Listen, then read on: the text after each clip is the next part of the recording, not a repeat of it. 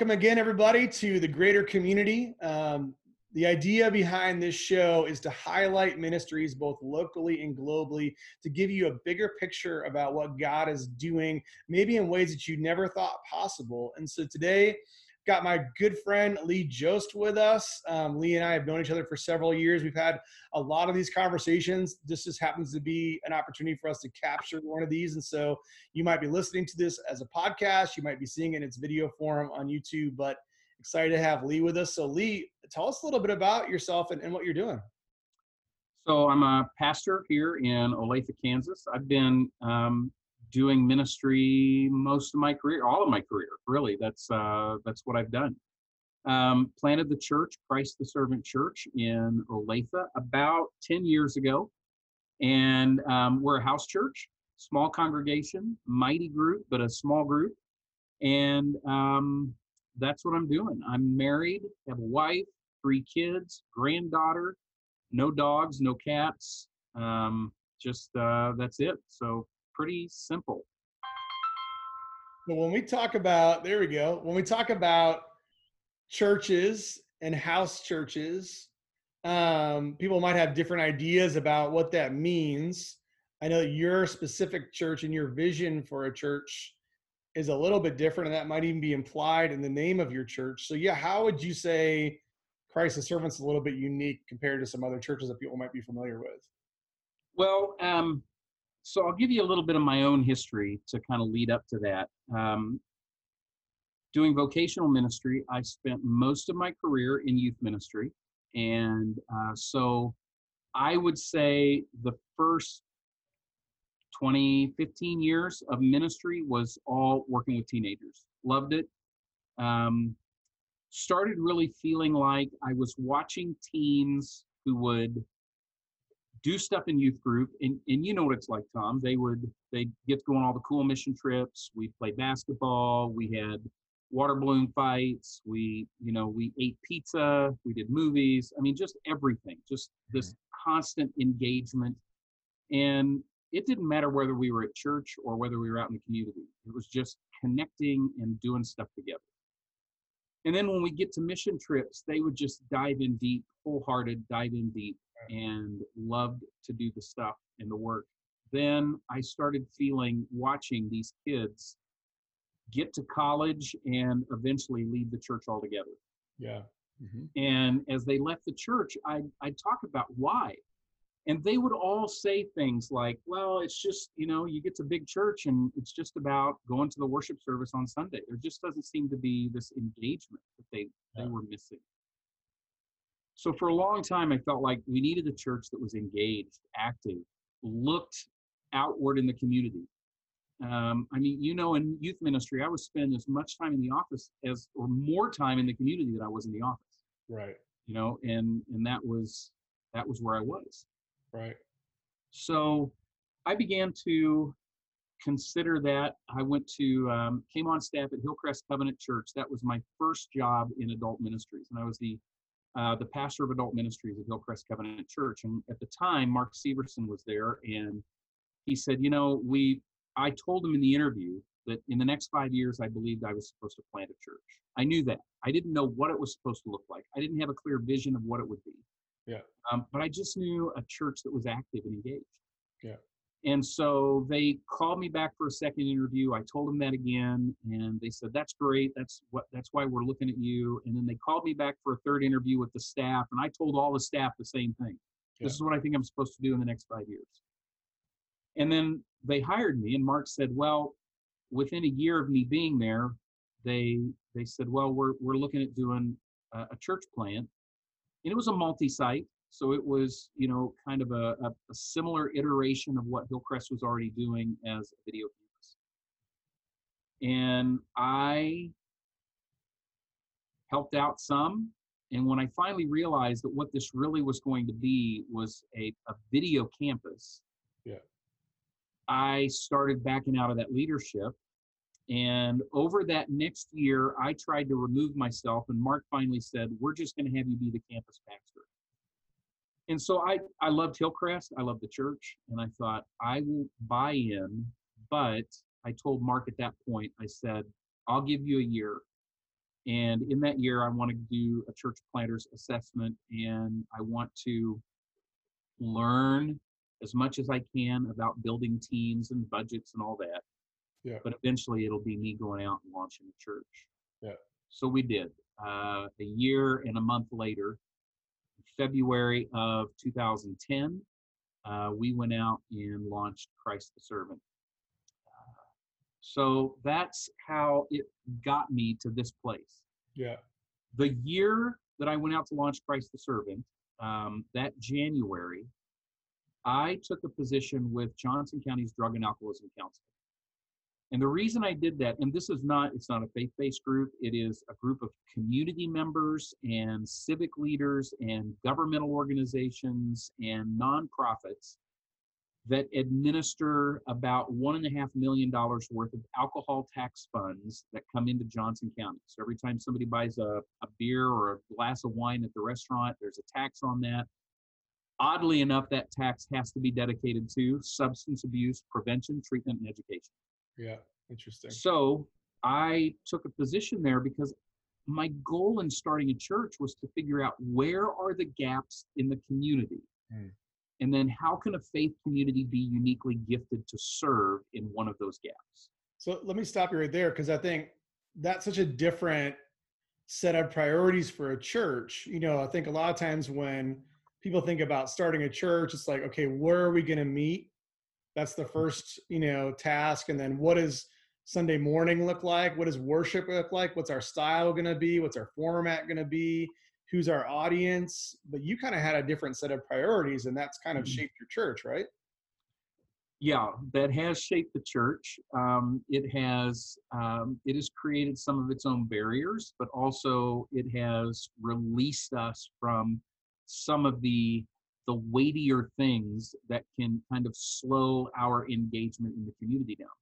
Yeah. um, when so when i went to do my church planters assessment that was one of the things that i wrote as i had this vision in in 2009 i did my assessment. And the vision was a church that would focus on what the needs were in the community rather than focusing on filling our own needs Yeah. and i know that sounds like it's we need both churches Right. we need both ways of engagement. Right. Um, one of the things that's been a barrier for us is families who have young children who want to see their young children grow up in in these nurturing and discipling environments have tended not to stick with our church Yeah. because we don't have those youth and children's programs. Now we have young adults, we have teens, we have little kids in our church. But these are folks who've made a an effort. Some of them even have kids that go to programs at other churches midweek. Yeah. So in doing that, we made some we made some value decisions early mm-hmm. on. And and those value decisions really drove our ability to stay nimble and stay engaged and focused in the community.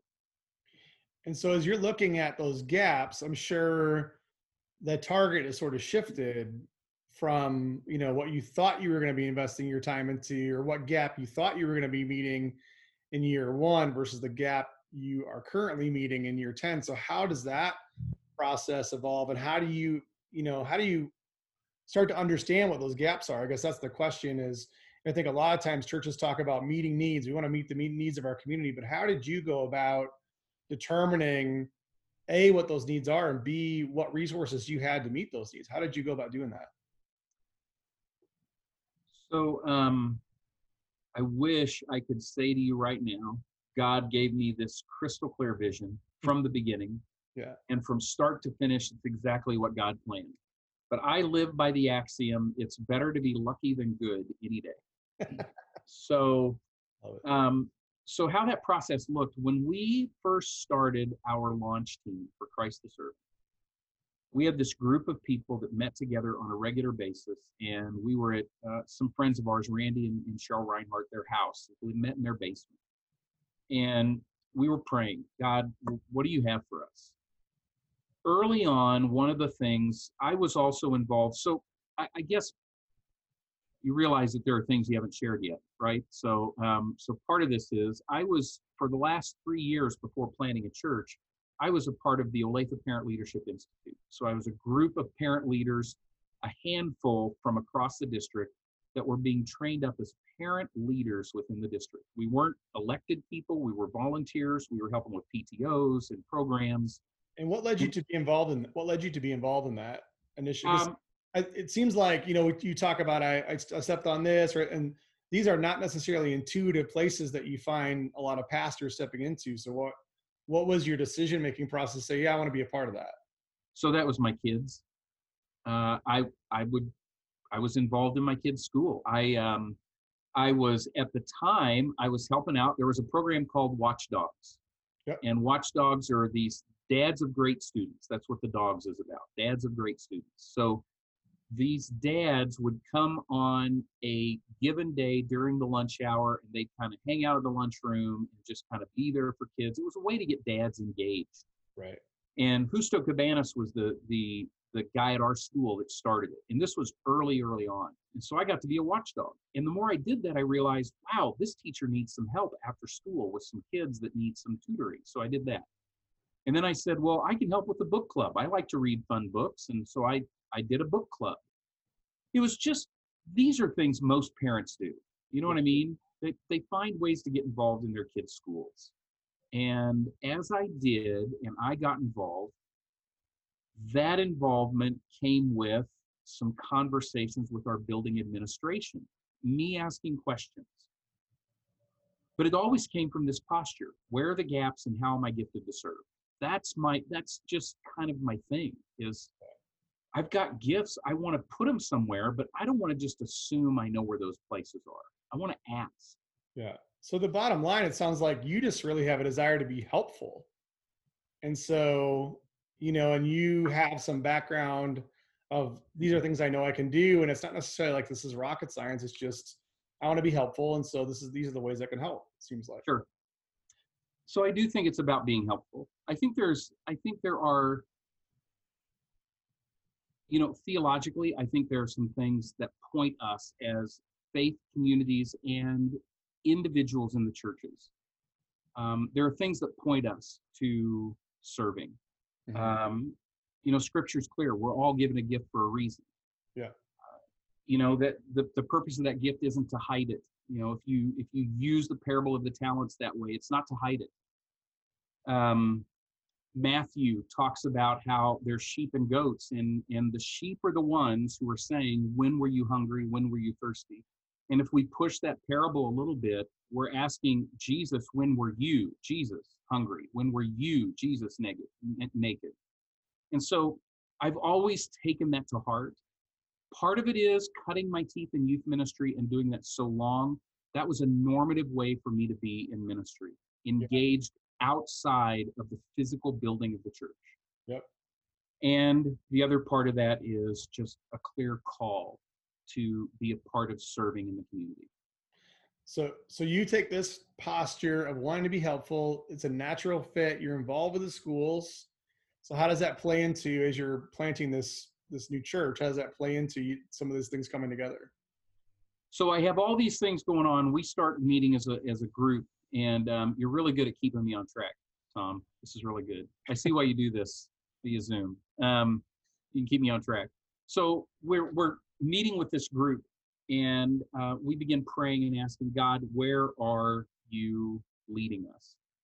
We used a tool called Compassion by Design. It was, I don't think it's even around anymore, um, but the tool Compassion by Design was for churches to really do community needs assessments and identify gaps in the community, find um, maybe populations that are underserved or underrepresented, and then discern in your group what skill sets do we have to address the gaps that we're seeing. So we started doing that as a church. And one of the early things we started doing because of my relationship with the public schools is we knew in Olathe there was a gap in supports for families who were Spanish speaking at home. Mm-hmm. So we started building our launch team. Our launch team included two families that were Puerto Rican born families that spoke Spanish in the home. fluent in English, but spoke Spanish in the home. Mm-hmm. We started building relationships with a couple Latino congregations in our community. We even early on had scripture read in Spanish, or we would have prayer in Spanish. I don't speak a word of Spanish. Yeah. The, the issue wasn't me. The issue was what can we do to build a bridge into the community? Right. Tom, we did that for the first probably almost two years of the church. We met together with other churches. We did we did special worship services every fifth Sunday, not fifth Sunday, every quarter. Mm-hmm. We did all kinds of things. Never once did we feel like we've really caught the, the, the sails filled with wind and we were moving somewhere. Yeah. So, what happened was we just kept discerning. One Sunday, one of the back to the Reinhardts, we're meeting in their basement, and now we're finally meeting in a public school. Two years into this, we're meeting in a little public school in in the auditorium. Now, at this, point, at, at this point, are you in your mind? Are you thinking I'm on the pathway to having a building? Like, is, is that your mindset of like we're meeting in a house and now we're meeting in a school, and, or is it just you just happen to meet in a school because that's the space that works? No, we we met in a school intentionally. We did. I mean, from the beginning, we did not want a building. Okay. um, we we were and i wouldn't say we as a core group of leaders we did not want a building. Um, there were folks in the church that thought we needed to get a building in order to be a church. And i kept saying the minute we get a building we're going to be strapped with a mortgage. We're Mm-hmm. going to be strapped with overhead. We're going to be strapped with all the responsibilities of fixing the thing. Or if we're just leasing a building then why not just lease the school? It's cheap. And and not community Yeah, and not to sidetrack you too much, but if you would have gone that route of saying we got to get this, we got to work towards getting a, enough critical mass to be able to afford to have a building, how do you think your ministry would have looked differently today? um i don't know i, I that's a that's that's a good question um, because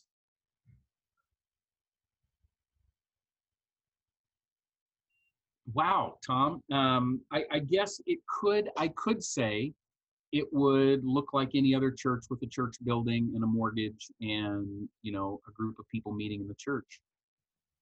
The real question is is is would i have been able to lead a church to that Hmm. I I'm guessing if that's the direction we would have gone, that church may be still going, but it probably wouldn't have me as its pastor. Hmm. I I just I don't think I don't see myself there. Yeah. Um, and so honestly, that never was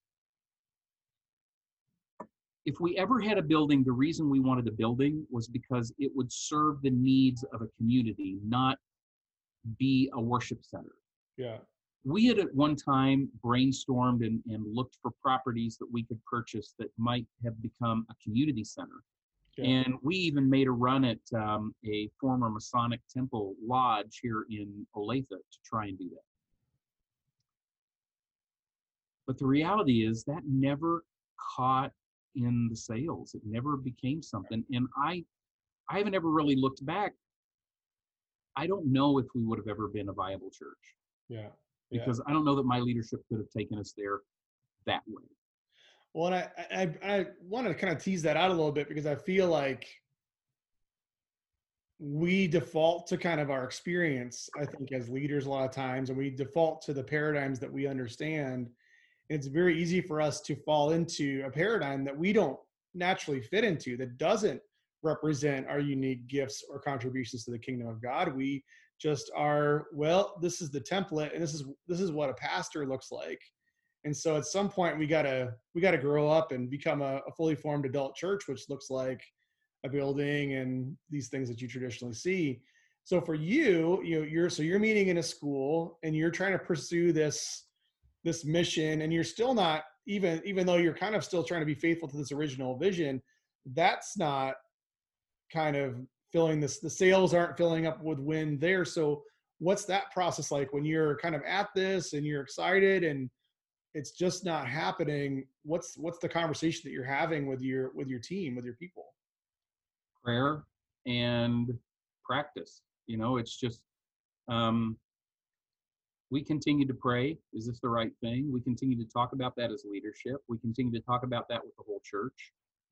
Um, what ended up happening was um, in the process of praying and trying to discern uh, one of the guys in our church came and said uh, hey there's this group that um, his company had people who were employed out of the state penitentiary in, in kansas in lansing. Mm-hmm. And he said these some of these guys really get it. They get their faith. They get what's going on. They can they are hard workers. They're they're making life change and they get it. Yeah. So randy randy reinhardt we were meeting in their basement. Now we're in the school. Randy says they come out and do worship services with people. They share testimonies and do all that. So i said well let's try it. And so we invited them to come out and share a worship service with us that that was the tip of the fulcrum for us. The teeter totter went the other way. And how did you know that? Like, how was that? Like, wow, this there's something different about this than this other thing we're trying to do. So it was, it God made it obvious. So this group of about 12 guys come in. They did a worship set.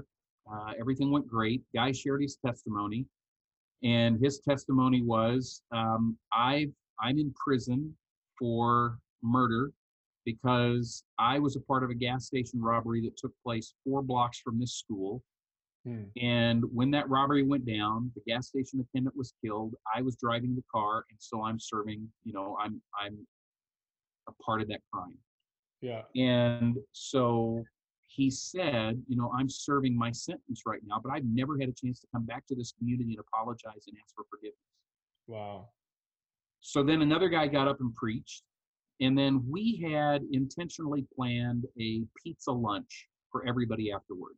And I didn't know what this would look like. I was a little nervous, especially after hearing the testimony. I was a little nervous. What's our what's our kind of still gentle little kind of nice church plant going to do with these guys coming in? Because this is different. So, uh, you know Matt Thomas, correct? From yes. Yeah. So yep. Matt was on last week. Mm-hmm. he was he, in Brothers in Blue. Yeah, and so he's doing it, but he's coming at it from I was incarcerated, so I understand these guys because I that they I was them, and so you know his ministry is made up of people that are primarily they've they've been in that place and they're kind of like reaching their hand back. Right. But that's not you guys. No, no, we were just typical South Johnson County Church. Maybe yeah. not typical. We were just a Johnson County church. Johnson of people that nothing exceptional in the sense of like you don't have these crazy stories. You don't have a bunch of people with criminal records that have a real heart for people who who are incarcerated. Just real broken people. That's all we are. Nothing yeah. special. Yeah. Nothing special in our story. Nothing special in my background. Um, so they come in. That Sunday, we had several guests that were there because they came to hear these guys speak. Some of them were families, some of them just knew them. And one of the guys that came, he and his wife, was the guy that taught many of these guys how to weld at Randy's company. Hmm. And so he had heard they were going to be in Olathe, so he just decided to come out. Didn't go to church anywhere, doesn't go to church anywhere. 50 years hadn't gone to church. Hmm. So at the end of the worship service, one of the first things that happened is we we tell everybody we're going to go get dinner to, or lunch together. And I said, would our church please be intentional to make sure that there is a spot available at your table for one of the brothers in blue? Yeah. And they end up, our church literally ended up, first of all, lining up to hug this guy's neck of the, that just shared his testimony and say, We're so glad you're here. Yeah. Well, that blew me away because I really expected people to say, You sit at that table over there, but they didn't. Yeah, man. But then our church not only made space for them, but pursued them. they went out and and found them and said, "Come and sit with us and tell us your story and and let us share with your story." And that lunch went way longer. We were we were way over time that day at the school. Yeah. But then the other thing that happened was Dennis, the guy who came to visit, who he and his wife had not been to church pretty much since they got married. Dennis came up and he said, Do you do funerals? And I thought, That's a weird question, man. For a guy I just met, that's a weird question. I said, Well, I do. He said, Well, then this is the church we're going to start attending. And I said, hmm. Well, Dennis, that's great. Where have you guys been attending? He said, I haven't attended church with my wife since we got married. I don't attend church. Wow. But if you're going to treat men like this, this way, then I can be a part of that. Come to find out later, he had two sons that were incarcerated. wow. So that became, the, I mean, how God couldn't make it more obvious. So so when you go home that night and you're sitting with your wife after this day, you know, as as pastors do, you know, reviewing your Sunday. I mean, what's that conversation like? Is you is is you're kind of processing all that's just happened? Because this wasn't you didn't script that this was going to happen. This God just kind of shows up, and so I mean, what I can only imagine the conversation you have at home that night. Yeah, the conversation was was really kind of like you just described. What just happened? And what does this mean? And how you know, it was it wasn't even so much a conversation as much as questions. What does this mean? How do how do we put this into action? What who where do we even serve in Johnson County like this? I mean, these folks are living all the way up in Lansing and they can't come every Sunday to our church. All right. so what happened out of that don't forget i'm still on the drug and alcoholism council Sure. so i'm already hearing about programs that johnson county corrections is doing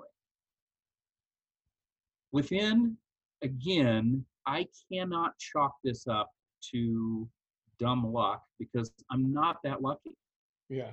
um, so what ends up happening is within two three weeks now we are um, so what's that 10 so 11 so the it is december of 2011 i'm invited to go to a program training called strengthening families Hmm. and in 2011 johnson county corrections at the end of that training i so short story i promise it'll be short. So we get through the training two day training. And at the end of the training um, we were there were probably 50 people in the room johnson county government nonprofits safe home police myself. I was the only pastor in the room. Everybody else we go around the room how can we make strengthening families happen in our community?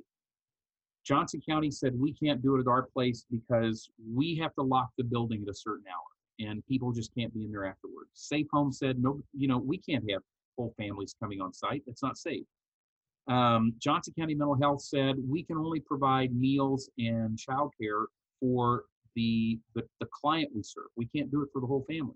And it came around to me, and I said, "Well, I don't have any of your barriers. Yeah. If you need a church, a building, even though we don't have one, I have five different pastors who have buildings empty every day of the week except for Sunday and Wednesdays." Yep. And I said, if you need transportation, the vans are sitting idle the same days. I said, if you need a meal, our church sneezes and a potluck comes out. It just happens with us. hmm And then I said, if if you need volunteers in childcare, we already have people that are childcare certified and they've gone through background checks. Yeah. I said, here's the problem with us. We're a church of 40 people. And by the time we do this twice, everybody in the church will have strengthening families and we're done. Yeah. I don't have your referrals. So then, of course, the discussion was well, we can't partner with the church. But who are the most desperate organizations in any community? Corrections. Hmm. And so corrections came up to us and said, well, we we would like to explore that partnership. We mm-hmm. met several times through the next couple months. We set up a, a memorandum of understanding. We agreed that this would be not be a faith-based program, that we would kind of leave that discussion at the door. And there was a lot of resistance and corrections, but they needed to run some evidence-based programs, some good programs that would help families. And I knew this was a good program from my time on the Drug and Alcoholism Council because I'd heard the presentations about it. Yeah. And so we got our people trained and we started running Strengthening Families. And they called it for two and a half years, they called it a pilot Hmm. because they just couldn't say we're partnering with a church. and by the end of that two and a half years, it was actually written into the county performance measures. So they saw this as a program that was there to stay. Wow. Then opportunities began to open up. I was invited to be on um, the Criminal Justice Advisory Council for Johnson County. I was invited to be on the, the Community Corrections Advisory Board. Yeah. Um, along this time, go back to the story of Dennis Wright, one of my guys who came to Christ during Brothers in Blue, now is volunteering, helping serve meals during this program, says to me, Lee, we can train people to weld. And now we're just about three years ago. We can train people, or no, about seven years ago. We can train people to weld. And um, so we started doing a welding program and then pretty quickly realized they needed more than just welding, they needed life skills. And three years ago, we launched a nonprofit. And so I don't get paid full time by the church. If if we were that other church, maybe I would be getting paid full time, Yeah. but I don't get paid full time. But what I am able to do is be co-vocational. But we built the other vocation. Yeah. And now that board is seated with people from faith communities from across Johnson County and people that don't have a faith story yet. And I Yeah. say yet because for the first time, they're in a room doing the work that they're passionate about with people who are doing it because they are followers of Christ.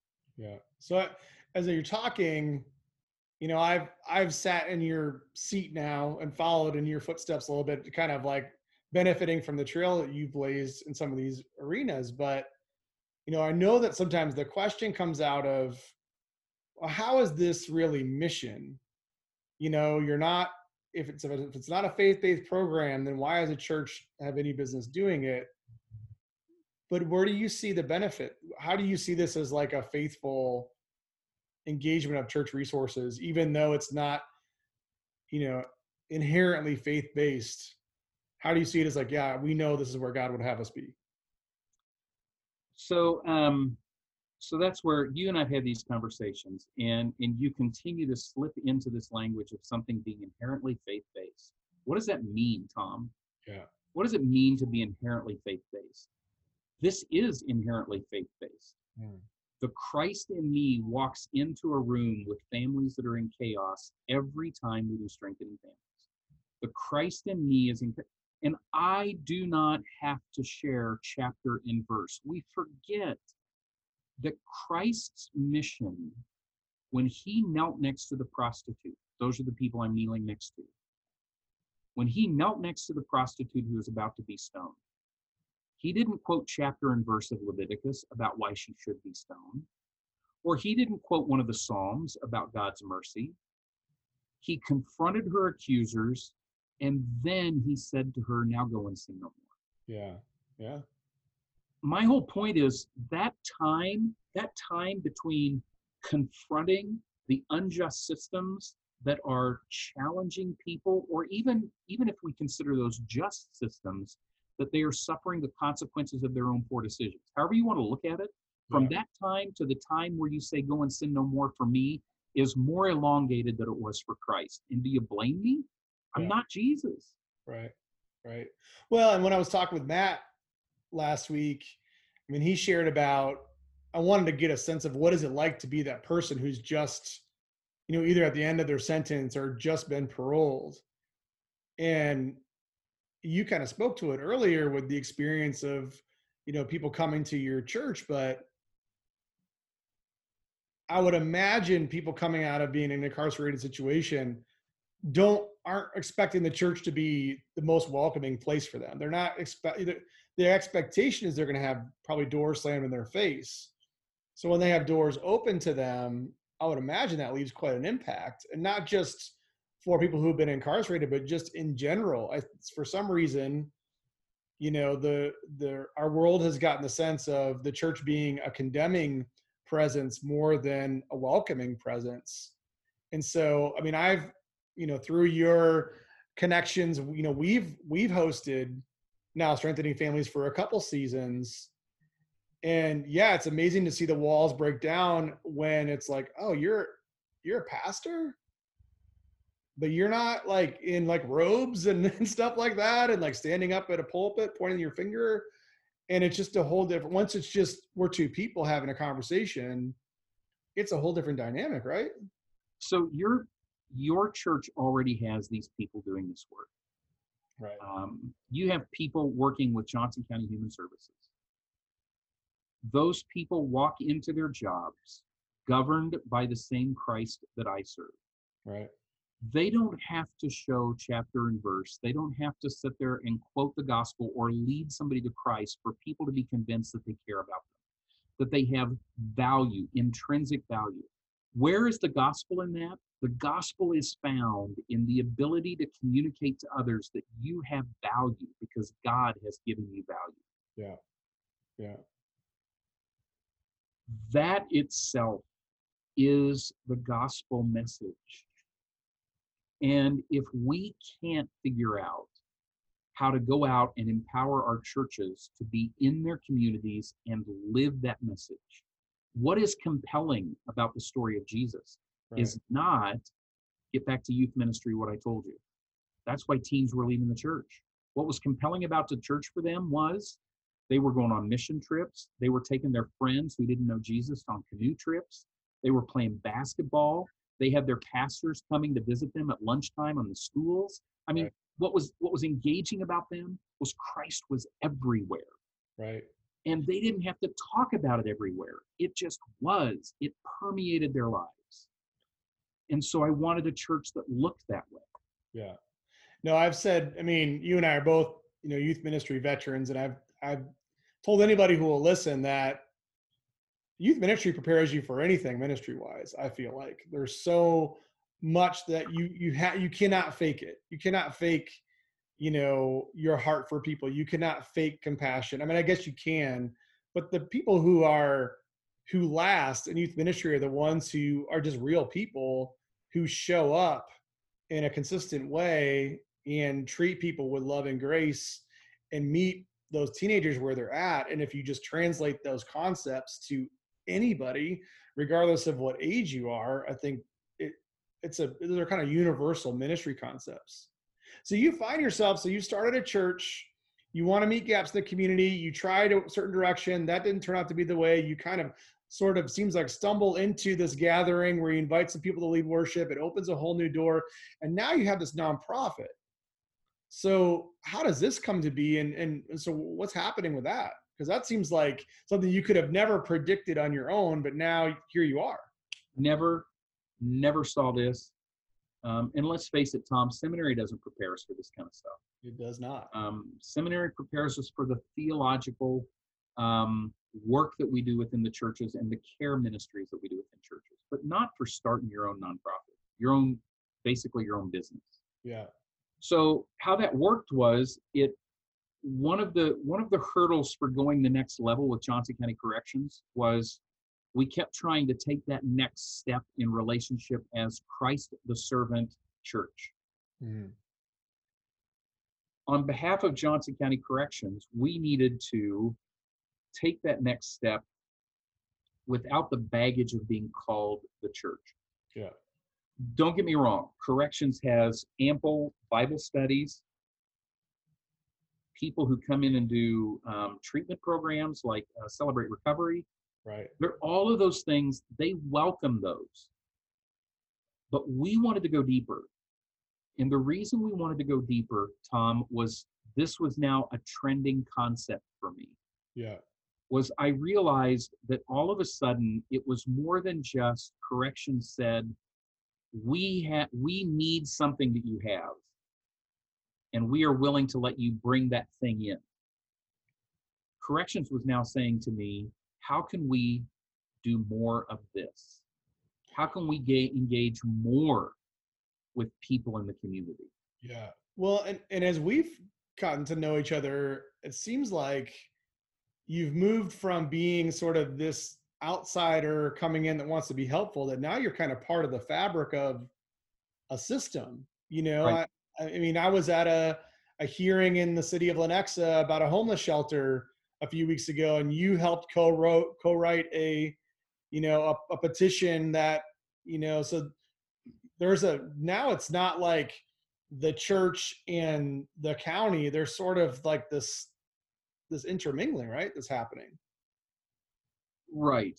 Um, it, in a sense, it's intermingling. In a sense, what's happened is, um, so when I came first on the um, the Criminal Justice Advisory Council, uh, Annabeth Serbaugh was the uh, the chair of the council at the time, and she invited me to come on. She knew me uh, from things that we had already been doing, and she said when I interviewed to come on the council, she asked me. She said, "What do you plan on doing this for?" And I said, I plan on doing it because I want to be a part of strengthening the fabric of our county. Yeah. I want to be a part of being a community connection. And when I come in the room, I see all county paid people. I don't see any community people. Yeah. So I want to be one of those. Yeah. And she said, Well, I hope you really do that because we've had ministers come on before and all they do is talk about getting people connected to their church or to a church. Yep. And so I came on that council with the purpose of becoming a part of the solution, not offering a product. yeah And so, in doing that, that increased that audience.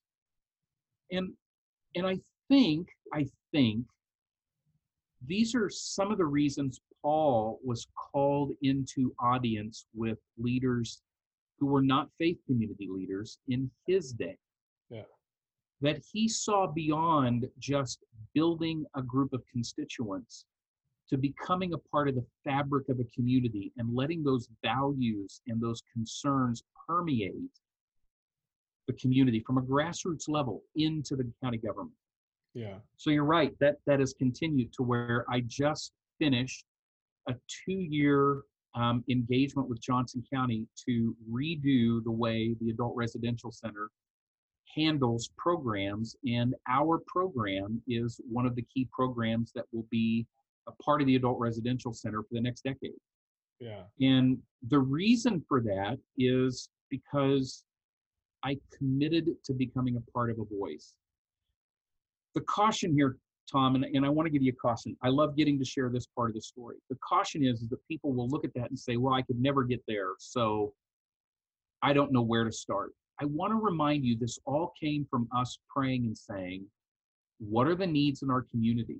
And every one of us can glean those needs by reading the Johnson County Sun, by listening to a handful of county government web um, um, Facebook lives when when our county board of county commissioners has meetings. With a handful of ways, we can dip into our community's need and ask, what do they need? Well, and even I mean, I started going to the continuum of care meetings, and I haven't really been since COVID. Um, and I've just been doing them over Zoom, but it was always really fascinating to me that there's not a whole lot of faith-based. Not that there aren't believers around the circle, but Right. there's very few people that are sitting around that sitting around that circle saying, "I am a pastor," or "I am a rabbi," or "I am a faith leader. It's, most of them are part of a an organizational, you know, an en- different entity, and it's amazing that there just aren't that many, yeah, pastors that are showing up in those settings to just listen. So when we get back to that very first part of our conversation, one of the images that I've had for the church is that a lot of times the church looks like a fountain, beautiful, filled with living water, flowing and cascading down all these tiers. And and if you want to do that, you can come to that fountain and you can dip your hands in there and you can partake Yeah, the church, we have plenty of fountains in our community that are beautiful invitational settings.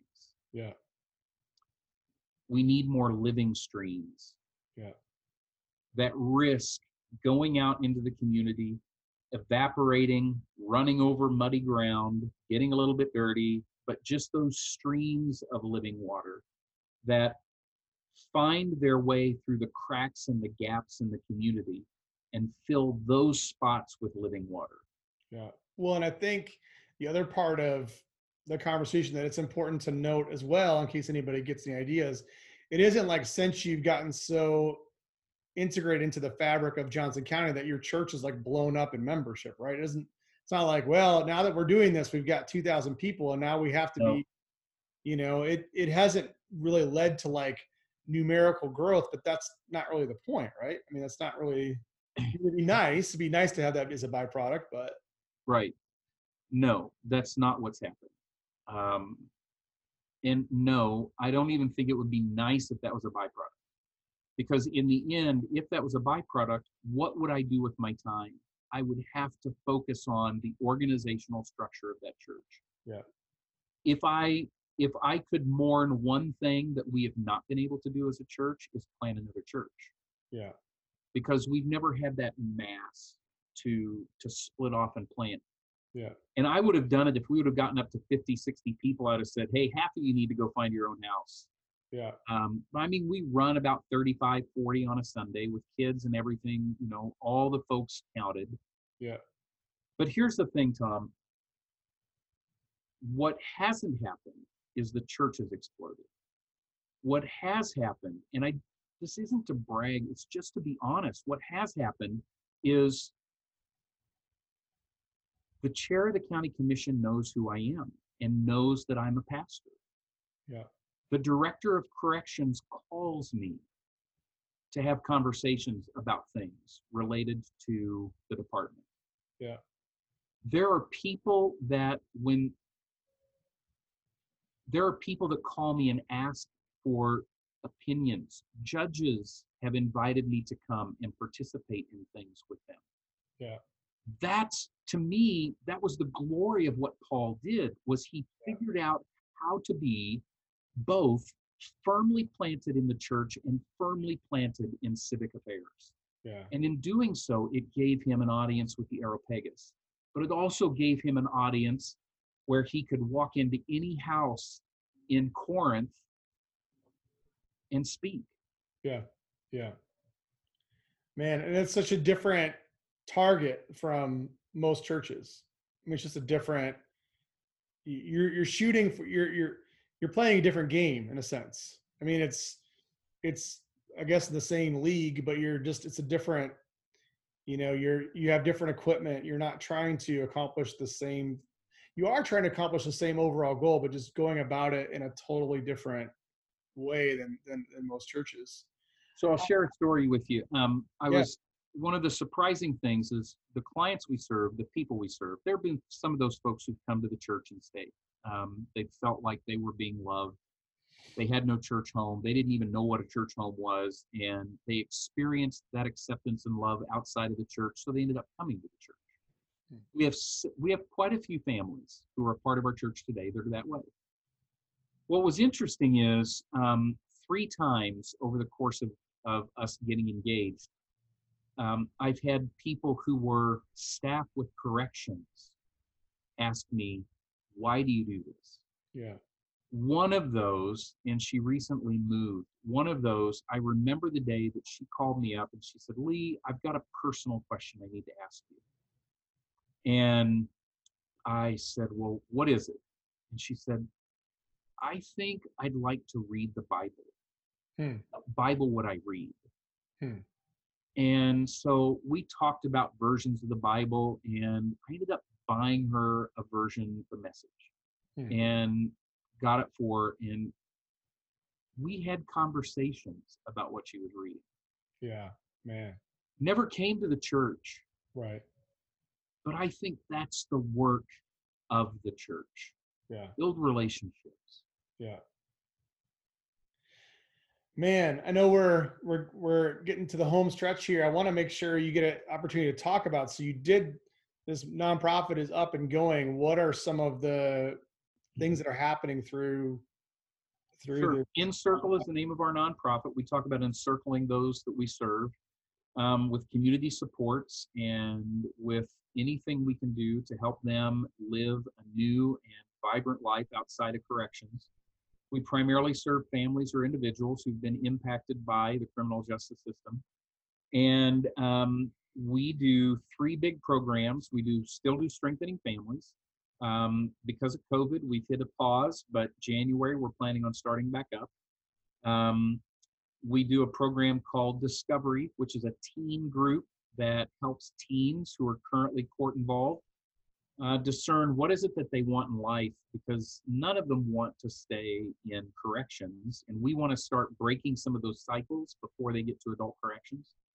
And then the third program is called the college of trades and that is our big program that we run at the adult residential center in johnson county working with clients to get them a skilled trade um, mentoring and some kind of life skills for how to keep and you know get and keep a job so those are our three programs we continue to look for individuals who would like to mentor and from us mentoring means meeting once every couple of months uh, maybe for an hour every couple of weeks maybe for an hour a week um, or an hour each meeting and just being there to be a sounding board for clients. Many of them don't have parents that are a sounding board for them or other trusted adults that are a good sounding board.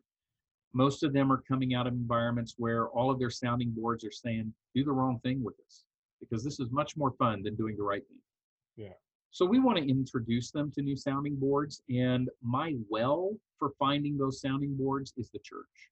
Hmm. Um, some of them will have a faith story and want to have a faith story. Some of them will say, no, I don't really want to talk about the faith stuff. And if somebody's uncomfortable with that, we'll find somebody that they're comfortable talking.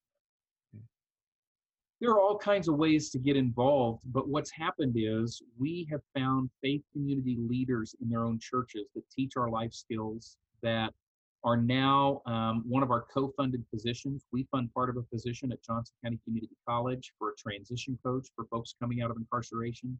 Hmm. Um, our new program director is um, a wonderful, she came out of the child welfare system, but is just a faith-filled woman that has clear convictions about helping people with second chances and redemption.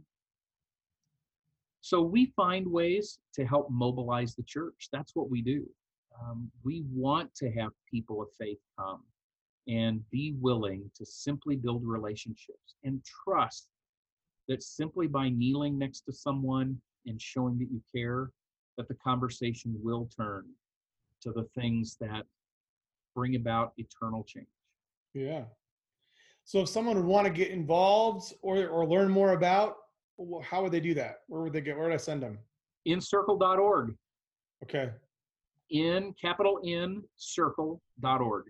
And um, you can read about our programs. You can contact me through that. Um, there are, we're constantly putting new things out. We do have, um, if you go to uh, Ncircle Together at Facebook, uh, if you're a LinkedIn type, I do almost all of my posts are on LinkedIn. You can go to Ncircle Together at LinkedIn. Um, and those are the places you can start gleaning a little bit of information about what we do. Man, that's awesome. As we kind of kind of wrap up our time today, man, it went fast. I feel like our hour kind of just it, it scooted right by, which is typical for for us. But if you had a room full of pastors who are in all different kinds of settings, and you had you know a couple minutes to share a heart for community engagement or you know we've been kind of talking about in a roundabout way asset based community development. Um, what kind of a plea would you make to pastors and ministry leaders, and maybe just what what plea would you make to the church? Um, what, what would you what would you love to see? Maybe, and this, I'm asking like multiple questions, but what would you what would you love to see the legacy of the Church of Kansas City, or maybe what the Church of Kansas City is ultimately known for? Wow. Um, they're easy questions. These are softballs, right? So I was um, I was in a meeting with um, a handful of faith leaders and um, several chiefs of police from across Johnson County. So every city, of course, has its own police department. These were chiefs of police, and um, this was kind of the question. what can the church do in this space related to race and you know other disparities across johnson county around homelessness around all the social challenges that the police see daily and that some church folks are addressing. And so the question really was laid out. What what are you doing? And one of the things that that i communicated to the group is we need to be better at advocating for others, even if they're not a part of our communities, but advocating for others, advocating for the homeless, going to the continuum of care on homelessness, finding ways to, to serve and to actually advocate. It's one thing to serve a meal, Tom, and everybody we everybody in the church should go out and serve a meal or to provide some other support. But honestly, it's it's moving from that simple gift of support to then becoming advocates. Mm. Um, and I think that's the thing that I would hope for the church uh, across Kansas City is that we would see more of our church members and our church leaders equipped and challenged from the pulpit uh, in their discipleship to become advocates. Ultimately, I go back to the story, and this is kind of my model for ministry of Jesus kneeling next to the prostitute. Hmm the first thing he did was advocated for her. Yeah. By asking the rest of those around to identify who was without sin and had the right to cast the first stone. Right. And in doing that, he looks at her and says, Now where are your accusers? He doesn't then say, See what I did for you. He says, Now where are your accusers? Look up. They're gone. So advocacy. Yeah. Well, awesome. Lee, I really appreciate your time to sit down and, and, share your heart. I would love to have another conversation down the road, and I'm sure you and I will probably have multiple conversations just offline. But um, I appreciate your time with us, and and and so as we continue this journey of discovering how God is working in the greater community, want to just encourage you every every Wednesday night at eight o'clock. This this debuts live on um, YouTube and coming soon. This will also be in podcast form on Spotify and hopefully Apple Podcasts coming very soon. So you can listen to it as you're during your commute or as you're going out and working out. But um, let's stay plugged into what God is doing and join Him in His big mission. So, thanks, Lee, and thanks everybody for joining us this week. We'll take care.